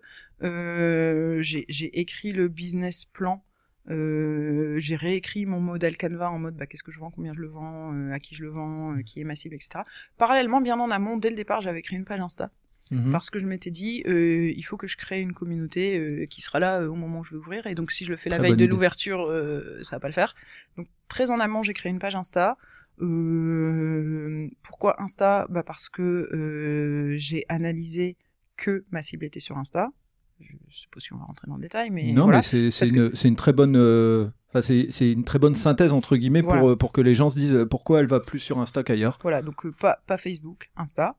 Euh, je crée ma page, je commence à communiquer. Donc pour commencer à communiquer, ça veut dire que euh, je réfléchis à une ligne éditoriale qui va intéresser ma cible. Je je décide d'une ligne éditoriale qui va intéresser ma future cible d'Utopia. Pas rentrer dans le détail non plus de la ligne éditoriale, mais euh, c'est, c'est une réflexion de qu'est-ce que je raconte aujourd'hui alors que j'ai pas encore d'entreprise euh, qui va intéresser bah, les parents pour que un jour je switch en mode bah, j'ouvre un lieu de vie pour les parents et que les gens restent. Et comment tu trouves ton local ? Tu continues à chercher dans la même ville euh, à la Madeleine ou... Ça a été extrêmement compliqué. En fait, dans mon premier business euh, model, je louais le local. Mmh. Euh, c'était un local de deux cent soixante-cinq mètres carrés à trois mille trois cents euros par mois. Il y avait environ, je sais plus, mais environ cent cinquante mille euros de travaux. Voilà. Euh, donc ça, c'était pour la V un d'Utopia qui ne s'est pas faite. Euh, et toute la phase où j'ai pu euh, reposer, réfléchir et bosser sur la V deux, je me suis dit, la V deux, ce sera pas exactement pareil, ce sera pas le même montant de travaux, et cetera, et cetera. Mais globalement, c'est la même chose. Je, je n'arrivais plus à imaginer un tel investissement de travaux dans un local en location. Donc, je me suis dit, il faut absolument que je trouve un local à acheter. Je ne peux pas mmh. mettre autant d'argent sur un truc qui n'est pas à moi. Ouais, je comprends. Et en fait, quand tu veux ouvrir ton business sur un local en location, en deux mois, c'est faisable. Parce qu'il y a énormément de locaux à trouver. Je dis pas que c'est facile. Mmh. Enfin, il y a é- énormément de locaux à louer. Je dis pas que c'est facile. Euh, faut trouver le bon local, faut trouver le bon format, faut trouver le bon emplacement. Euh, mais il y en a. Des locaux à vendre, il n'y en a pas. Parce que tout est pris par les investisseurs. Euh, dans les nouveaux immeubles en construction que tu auras dans deux ans, euh, souvent il y a des locaux au rez-de-chaussée. Euh, c'est, euh, j'en ai notamment un en tête en bord de Deul à Saint-André, donc soyons clairs, un emplacement de merde. euh, Ami Saint-André. Non, mais c'est pas dans un, une zone ouais. commerciale, mmh, c'est pas une rue passante. Bref, c'était six cent quatre-vingt-dix-neuf mille euros les, euh, je sais plus, quatre cents mètres carrés. Donc inaccessible. Pour euh, bah oui. mon budget, mmh. inaccessible. Euh, donc, j'ai cherché un local à acheter, pas très cher, euh, bien placé. Avec une taille suffisamment importante quand même. Au moins cent cinquante mètres carrés. Euh, bah, il n'y en, en a pas. Donc, j'ai cherché des mois, des mois et des mois. Euh, j'ai tout essayé, hein, d'acheter des vieux hangars. Euh, j'ai tout regardé, les vieux hangars, les vieilles granges. Euh, j'ai, à un moment, je me suis dit, bah, je vais aller... Euh, plus au sud de la métropole lilloise, je vais m'éloigner, tant pis, euh, mon concept est tellement sympa que les gens feront la route, euh, peut-être. Après, je me suis dit, euh, ben, je vais déménager, comme ça je vais acheter une maison avec une grange et je ferai mon business dans la grange. Euh, ça me reviendra moins cher, parce que si je vends ma maison mmh. hein, et que j'achète un truc plus éloigné, vu que moi je suis près de Lille, euh, pour le, le même argent. Euh, bref, euh, des solutions, euh, j'en ai euh, épluché plein, parce que je ne trouvais pas mon local, et je n'ai jamais trouvé. J- jusqu'à ce que... Bien. Je crois pas au destin, mais je pense qu'il n'y a pas de hasard.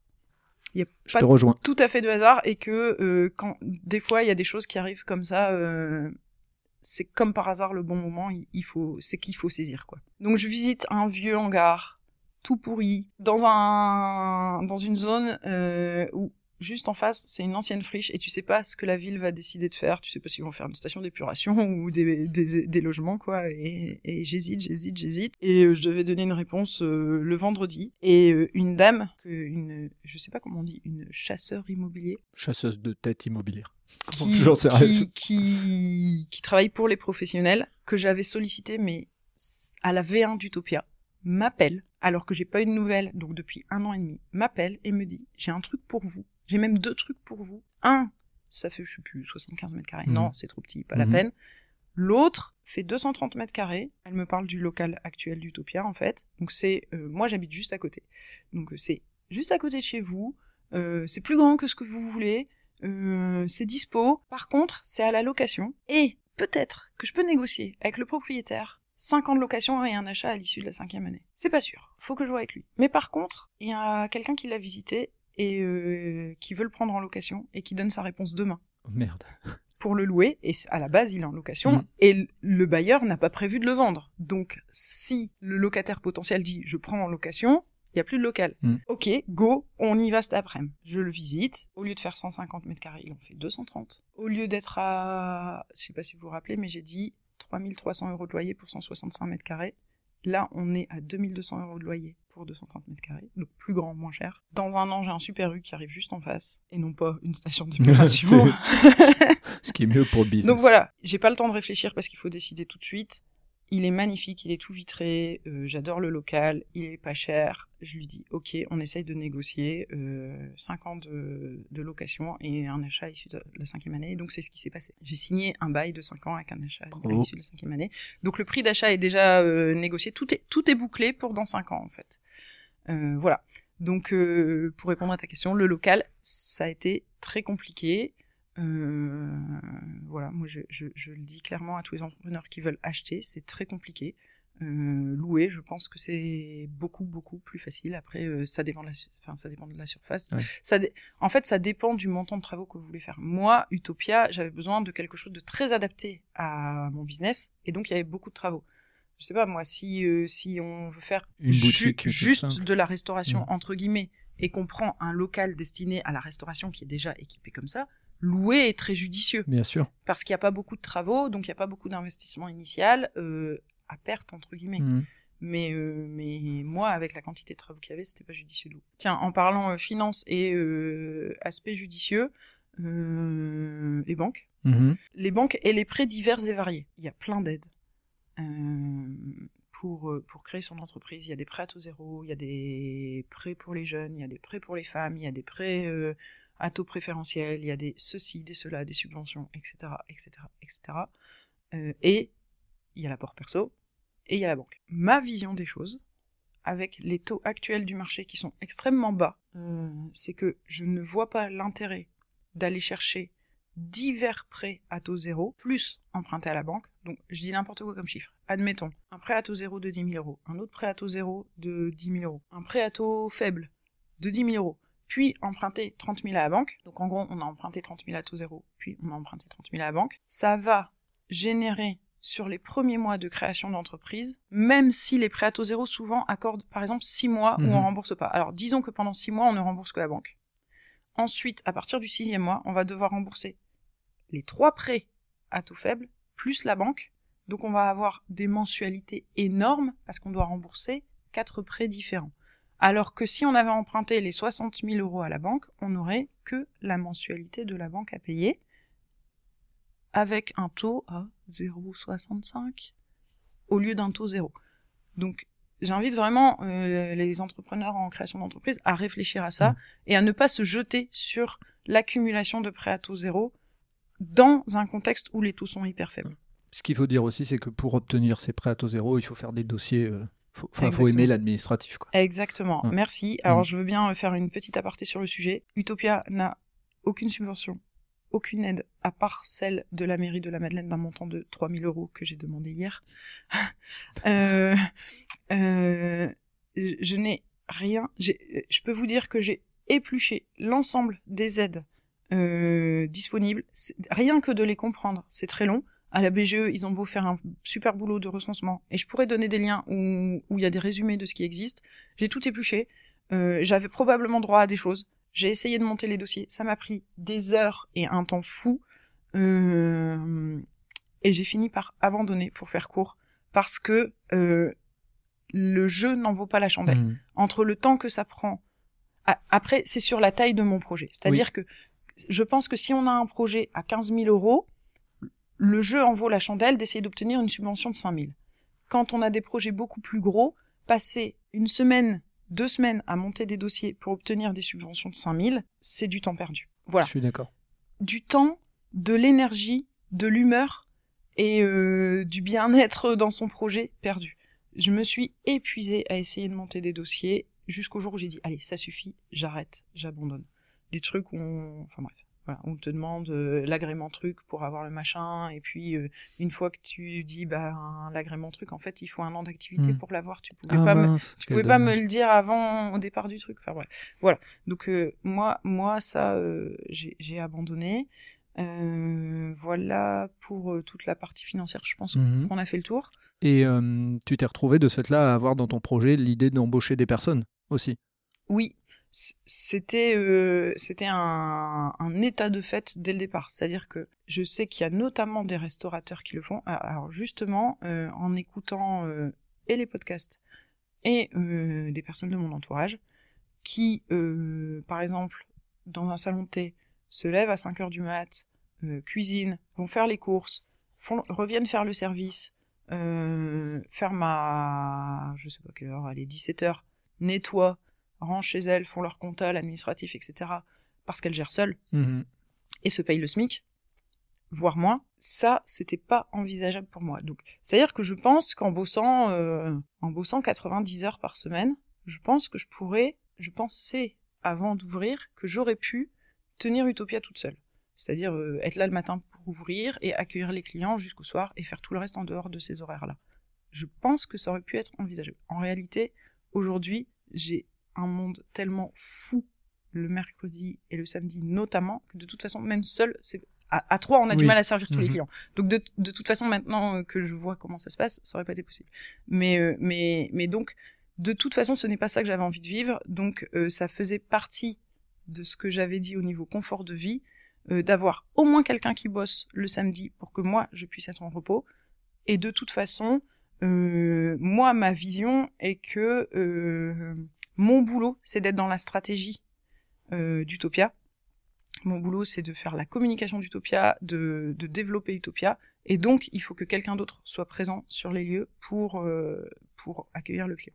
En résumé, c'est la phrase qu'on dit souvent, c'est travailler pour son entreprise et pas dans son entreprise. Bien sûr que de temps en temps, il faut mettre les mains dans son entreprise, mais la majorité du temps, un chef d'entreprise doit bosser pour son entreprise. C'est ça, exactement. Donc, euh, actuellement, j'ai cinq personnes dans mon équipe, tout à temps partiel. Euh, on peut revenir d'ailleurs sur cette question de temps partiel. Mmh. Énormément de monde embauche à temps plein. Mmh. Euh, et, et énormément de monde a été surpris par le fait que j'embauche uniquement à temps partiel. Donc j'ai deux vingt heures, deux contrats de vingt heures par semaine, deux contrats de quinze heures par semaine et un contrat de huit heures. Euh, pourquoi ? Bah parce que euh, ça permet d'avoir trois ou quatre personnes qui travaillent le samedi, alors que si j'avais deux temps plein et un huit heures, au mieux, si je veux qu'ils aient un samedi de temps en temps de repos, et cetera, j'aurai deux personnes le samedi et donc euh, j'ai beaucoup moins de bras sur un instant. Pour la même masse salariale. Euh, donc voilà, réfléchissez au temps partiel quand vous avez besoin de recruter. En plus, il euh, y a des gens qui ont envie de travailler en temps partiel. Oui, hein, j'imagine. Euh, et, et, et je rappelle, petit aparté, qu'il est interdit de faire travailler à temps partiel des personnes qui souhaitent travailler à temps plein. Euh, donc il faut recruter des personnes qui ont envie de travailler à temps partiel, donc je ne sais pas, des étudiants, des, des parents au foyer euh, qui veulent un revenu complémentaire, ou des entrepreneurs qui ont besoin d'un revenu mmh. complémentaire à leur création d'entreprise. Voilà, euh, donc ça c'est pour la partie euh, employée. Il y a quelque chose qui m'est passé par la tête, j'ai oublié. C'est, c'est surtout l'idée, ça sera peut-être pour euh, peut-être conclure et arriver sur ce que c'est, expliquer un tout petit peu ce que tu fais sur le salon de thé, euh, bah, nous donner un petit peu ce qu'on peut venir euh, manger chez toi, euh, manger et boire, euh, et puis expliquer un petit peu le, le, le concept du, euh, des bavardages dont j'ai vu parler. Euh, voilà. Oui, on peut, vite fait, même ouais. si, ah, j'avoue, c'était pas dans mon idée de, de, de, ouais, mais un petit de peu faire juste, ma pub. Ouais, mais, mais, mais, mais on peut, et, et l'idée qui m'a traversé l'esprit, c'est de parler d'agilité. On, mm-hmm. on y reviendra du coup après. Oui, donc, Utopia, euh, on, on peut parler de ça aussi. Utopia, c'est une S A R L de l'économie sociale et solidaire. Pourquoi ? Parce que, euh, alors je vais expliquer ce que c'est, et enfin je vais vous dire pourquoi et après je vais expliquer ce que c'est. Euh, donc ça me tenait évidemment, enfin évidemment, ça me tenait à cœur euh, d'apporter ma contribution euh, positive au monde. Euh, c'est ce qu'est l'économie sociale et solidaire. Donc le statut S A R L, vous irez lire les statuts n'importe où, vous, vous verrez pourquoi j'ai choisi ça. Mais de l'économie sociale et solidaire, donc E S S, euh, ça veut dire que j'ai écrit dans mes statuts que euh, Utopia n'est pas avant tout là pour faire du chiffre d'affaires, mais est avant tout là pour apporter quelque chose, soit à l'environnement, soit à la société.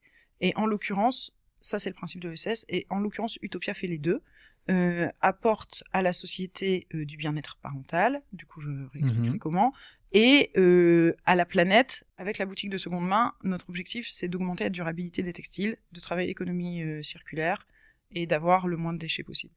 Euh, et donc ça, tu l'écris dans tes statuts et tu t'engages financièrement à ne pas tout mettre dans ta poche à titre mmh. perso, mais à développer ton entreprise au maximum et à laisser l'argent dans l'entreprise pour euh, finalement développer ton but qui est de faire du bien aux hommes et à la planète. On a déjà entendu cette phrase ailleurs, oui, mais, mais voilà, mais c'est, du... c'est ma volonté. Ouais, le principal c'est de le faire. Euh, donc à ma petite échelle, euh, je, je fais ce que je peux sur ce sujet et ça me, te, ça me tenait donc, donc à cœur d'être une entreprise de l'économie sociale et solidaire. Encore une fois, ça fait pas partie des choses simples. Euh, alors j'aurais pu payer un avocat spécialisé sur le sujet pour rédiger mes statuts, hein, je, j'aurais mmh. pu dépenser de l'argent euh, que j'avais pas, donc je l'ai pas fait. Et donc j'ai rédigé mes statuts moi-même et rédiger des statuts euh, soi-même, c'est long Bravo. et fastidieux, mais euh, mais voilà, comme euh, comme je voulais absolument être une, une entreprise d'économie sociale et solidaire, je l'ai fait moi-même. Euh, et donc ça ça implique euh, pas mal de choses dans le quotidien de l'entreprise et dans la gestion. Ceux qui veulent iront sur le site de l'E S S et trouveront toutes les infos. Euh, et donc pour revenir sur le concept Utopia, du coup il y a cette boutique de seconde main euh, qui est un dépôt-vente. Euh, comme je viens de le dire, avec notamment comme objectif de faire durer les textiles, mais aussi du coup, euh, puisque c'est en dépôt-vente, de rapporter de l'argent aux familles qui sont pas loin du okay. magasin, puisque mmh. c'est eux qui récupèrent une partie de l'argent, évidemment je prends ma marge, hein, normal. qui récupèrent une partie de l'argent des vêtements déposés, donc euh, ça permet de faire gagner l'argent à des gens très proches. L'idée aussi c'est d'apporter un service qui permet euh, aux parents de se simplifier la vie, parce que revendre les vêtements de ses enfants pièce par pièce, avec une négociation pièce par pièce, faire des photos, les envoyer, et cetera, c'est fastidieux. Là, on dépose tout chez Utopia, et euh, c'est Utopia qui gère tout. Donc évidemment, c'est énormément de boulot, énormément mmh. de main-d'œuvre en tri de vêtements, en étiquetage, et cetera, ce qui justifie la marge qu'on se fait. Euh, mais c'est une grosse simplicité aussi pour le déposant. Et donc, pour le client qui achète les vêtements, c'est des vêtements en parfait état, euh, moins cher que neuf, évidemment, environ cinquante pour cent du prix du neuf. Il y a un choix de dingue, il y a deux mille pièces, du zéro aux quatorze ans, parce que je, je tenais à ce qu'on puisse arriver chez Utopia en ayant du choix et en pouvant rhabiller son enfant. Je voulais pas qu'on arrive là en disant « Ah bah j'ai eu un coup de cœur sur une pièce, mais en fait, euh, moi c'est la rentrée, euh, j'ai besoin euh, de trois pantalons, trois t-shirts, euh, j'ai pas juste besoin de la jolie robe euh, pour aller euh, à la soirée chez mémé. Euh, » Donc voilà, c'est, c'est, c'est pour ça qu'il y a énormément de choix, c'est parce que je, je, je veux que ce soit une vraie adresse de destination où les gens peuvent habiller, pas de la tête aux pieds parce qu'on fait pas de chaussures, mmh. mais leur enfant complètement. Okay. Donc ça, c'est la partie boutique. Le salon de thé... En fait, l'idée de base euh, d'Utopia, je suis désolée pour eux, c'est l'antithèse de Kidzy, de Taolina, et cetera, et cetera. Alors, Taolina, Kidzy, c'est génial quand on veut faire plaisir à son enfant, mais soyons honnêtes, euh, c'est, c'est un... pas pour le parent. C'est une souffrance pour le parent. C'est un, ce n'est pas un moment agréable parce que c'est extrêmement bruyant euh, et que euh, l'offre alimentaire n'est quasiment pas adaptée à l'adulte. Là, du coup, je suis partie... À l'opposé, j'ai fait un lieu agréable pour les parents dans lequel les enfants peuvent s'amuser. Donc, il euh, y a du thé, du café, il y a de la bière, il y a des cookies, des pâtisseries, bref, et une chouette cabane pour les enfants, des jeux de société, euh, de la grenadine et de la limonade. C'est cool. Voilà, en petit format, avec une paille en, cao- en silicone souple qui permet, voilà, blablabla, des chaises hautes, et cetera. Bref, donc voilà, c'est sympa. D'abord pour les parents, mais aussi pour les enfants. Euh, on fait des conférences qui s'appellent bavardage, qui est un format en fait auquel, euh, dans lequel un expert d'un sujet intervient, expert de la parentalité. Alors on démarre avant la grossesse avec euh, le parcours P M A notamment, mmh. mais aussi euh, l'alimentation de la femme enceinte, euh, yoga prénatal, et cetera, et cetera. Et on va jusqu'à l'adolescence euh, et on essaie d'aborder tous les sujets qui questionnent les parents. L'idée étant que le parent puisse échanger avec un expert, mais aussi rencontrer d'autres parents qui s'intéressent au même sujet. Je sais pas, je prends n'importe, que ce soit la P M A, l'enfant précoce, n'importe quel sujet. Souvent, on n'a pas dans notre entourage euh, soit de personnes qui vivent la même chose, soit de personnes à qui en parler. Euh, et donc voilà, l'idée c'est vraiment de, de passer du temps avec un, un spécialiste de la question, mais aussi à la fin, il y a un, le café est inclus. Et on peut se poser dans le salon de thé avec les autres parents, papa, maman, qu'on a rencontrés pendant la conférence et euh, bah en fait se faire des potes euh, qui qui comprennent qui comme le sujet dont on parle. Voilà, c'est ça. Euh, et éventuellement, bah ensuite, si on a envie, on se revoit quoi. Mais mais voilà, c'est c'est créer un entourage aux parents qui peuvent parfois se sentir seuls sur certains sujets. Euh, et puis les ateliers créatifs, bah on veut dire comme c'est, leur nom c'est, c'est voilà, c'est plus c'est plus simple à, à appréhender comme concept. Donc voilà les les quatre les quatre parties d'Utopia. C'est ouvert bientôt depuis deux mois. Utopia ça a ouvert le dix-huit décembre et du coup euh, je pense que c'est une bonne occasion de parler d'agilité. Mmh. Euh, alors moi agilité c'est un mot que j'ai beaucoup lu dans ma phase de création et auquel je me suis pas intéressée. Euh, je, je je je pense qu'il y a des théories sur le sujet que je n'ai pas lues. Mmh. Et euh, du coup, euh, je, j'ai pas envie de parler de la théorie de l'agilité, mais de, de mon agilité à moi. Euh, en fait, déjà, entre la V un d'Utopia et la V deux d'Utopia, il a fallu faire preuve d'une certaine agilité.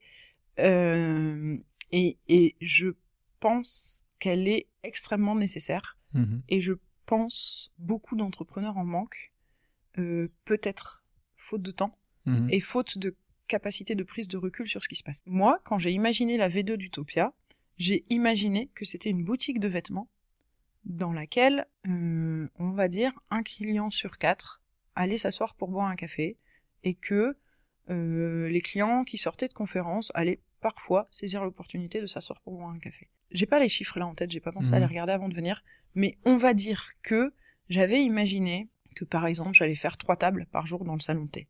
et que j'allais euh, vendre beaucoup de vêtements, beaucoup de conférences, beaucoup d'ateliers créatifs. Clairement, le salon T, c'était seize pour cent de mon business model. On va pas dire peanuts, mais à peu non, près. Pas grand-chose. Ça fait deux mois que c'est... ça va faire deux mois que c'est ouvert. Je me fais exploser sur le salon T tous les jours des vacances scolaires, tous les mercredis, tous les samedis, et j'ai au moins euh, quinze tables un mardi d'école. Donc c'est pas du tout ce que j'avais prévu. Clairement. C'est pas du tout, du tout ce que j'avais prévu. Et donc là, il, il faut faire preuve d'agilité. C'est-à-dire Notamment que... Notamment au niveau des stocks, rien que ça. Fin... Ah, rien que ça. Mm. C'est-à-dire que euh, c'est trop frais. J'ai pas encore posé toutes mm. les analyses, euh, et cetera. Il, mais il va falloir que je le fasse parce que euh, je, je, je vends, mais pas comme j'avais prévu. Donc euh, déjà, est-ce suffisamment rentable ? je, je pense que oui. Mm. Mais, mais je préfère ouais, m'en assurer. Il y a un questionnement à avoir. Voilà, hein. Parce que c'est, c'est pas la répartition de marge que j'avais prévu. Euh, et puis, euh, bah, tout con, mais je te le disais en arrivant, moi, pensant avoir quatre tables par jour, j'avais acheté une chaise haute, euh, c'était suffisant pour mmh. euh, quatre clients par jour. Euh, clairement, il faut que je réadapte l'espace, en fait, il faut que j'ajoute des tables, des chaises hautes.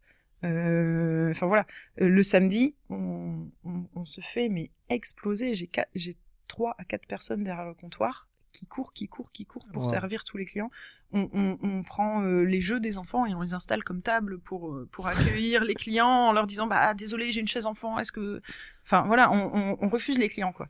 Euh, donc, euh, donc euh, il, il a fallu faire preuve d'agilité avant l'ouverture, mais aujourd'hui, je vais devoir aussi en faire preuve euh, et modifier mon, mon business à la réalité de ce que veulent les clients.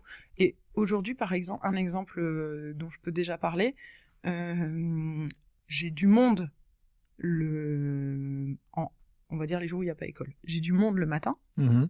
j'ai extrêmement de monde l'après-midi parce que c'est l'heure du goûter, et entre midi, midi et deux, il n'y a personne. Je ne fais pas à manger. Oui, ok.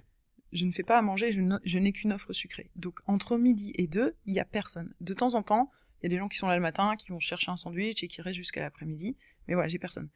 Donc, une, une grosse demande, c'est « Mais quand est-ce que vous faites à manger le midi ?» euh, Pourquoi vous ne faites pas à manger le midi, en fait ? Bah, pourquoi je ne fais pas à manger le midi ? Parce que je croyais que j'allais faire quatre clients mais par oui. jour dans mon salon T, que c'est une boutique de vêtements, mon, mon business. Donc, euh, je ne fais pas à manger. mais... Pourquoi tu me demandes ça ? Mais ouais, mais, mais en fait, les clients qui entrent chez Utopia, qui voient un comptoir, une cuisine euh, et des tables, ont envie de manger là le mais midi. Oui. Et donc, euh, là, dans les tuyaux, il y a la réflexion de euh, est-ce que j'y vais ou est-ce que j'y vais mmh. pas, en fait. Euh, donc, je pense que je vais y aller. je pense que je vais y aller. Mais, euh, mais voilà, ça, ça fait partie de la réflexion actuelle. Euh, et, euh, et comment je continue quand même à promouvoir les autres parties du business. Euh, alors, les ateliers créatifs, ça cartonne. Les conférences, ça dépend du sujet. La boutique de vêtements, elle est en constante évolution. Mmh. Euh, mais, mais voilà, euh, c'est, c'est quand même déjà quatre sujets en parallèle, et en fait, je vais devoir ajouter restauration de midi. Un sujet en plus. Voilà. Et, et c'est pas le même métier, et euh, mon équipe est pas prête à ça, elle a pas été formée, donc euh, comment je fais ça ? Eh ben, tu sais quoi, moi je pense que ce qui va être intéressant, c'est que là on est en train de parler de, de, des prémices de l'agilité. Euh, on se prévoit un rendez-vous obligatoire vers, j'en sais rien, septembre, octobre, novembre, décembre, quelque chose comme ça au moment où tu auras un peu de recul, et de, de refaire un épisode donc, plus court, mais sur effectivement ce que tu auras mis en place, euh, quelle agilité tu auras eu. Peut-être que tu auras mis en place une offre salée, puis que tu l'auras enlevée parce que tu te seras rendu compte que. Mais voilà, ça sera l'exemple typique de ce qu'un entrepreneur fait et qu'on suit Dans, dans la continuité, parce que dans Allez, vas-y, on met en avant les gens qui passent à l'action, mais passer à l'action, c'est pas un one shot et puis on s'arrête, c'est comme pour une association, on lance pas un truc et puis après euh, c'est terminé, on essaye d'aller déjà au bout de la mission. Là, on peut fermer l'association si on veut, ou après on la fait perdurer. Voilà, donc euh, on fera, euh, on fera ce truc-là. Euh, est-ce que, avant de terminer, parce que on a fait vachement plus long que ce qu'on pensait, mais c'est très bien. Les gens, ils les écouteront en deux fois, trois fois s'ils veulent. Euh, est-ce que tu avais encore un truc à dire euh, que tu n'as pas pu, euh, que t'as pas pu placer et que tu voulais vraiment placer ? Non, on est bon. On est bon ?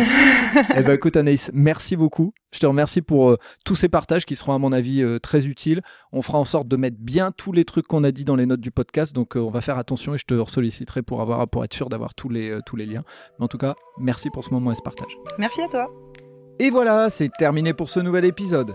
J'espère que vous avez apprécié cet échange avec Anaïs, et pour en savoir plus, rendez-vous sur les notes du podcast.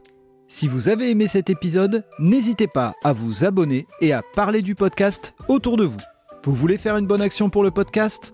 Vous pouvez laisser un commentaire et une note sur Apple Podcast ou vous pouvez mettre cinq étoiles sur Spotify ou sur l'appli Acast. Ça aide à faire connaître le podcast. Je vous dis à vendredi pour un prochain épisode d'Allez, vas-y et d'ici là, portez-vous bien.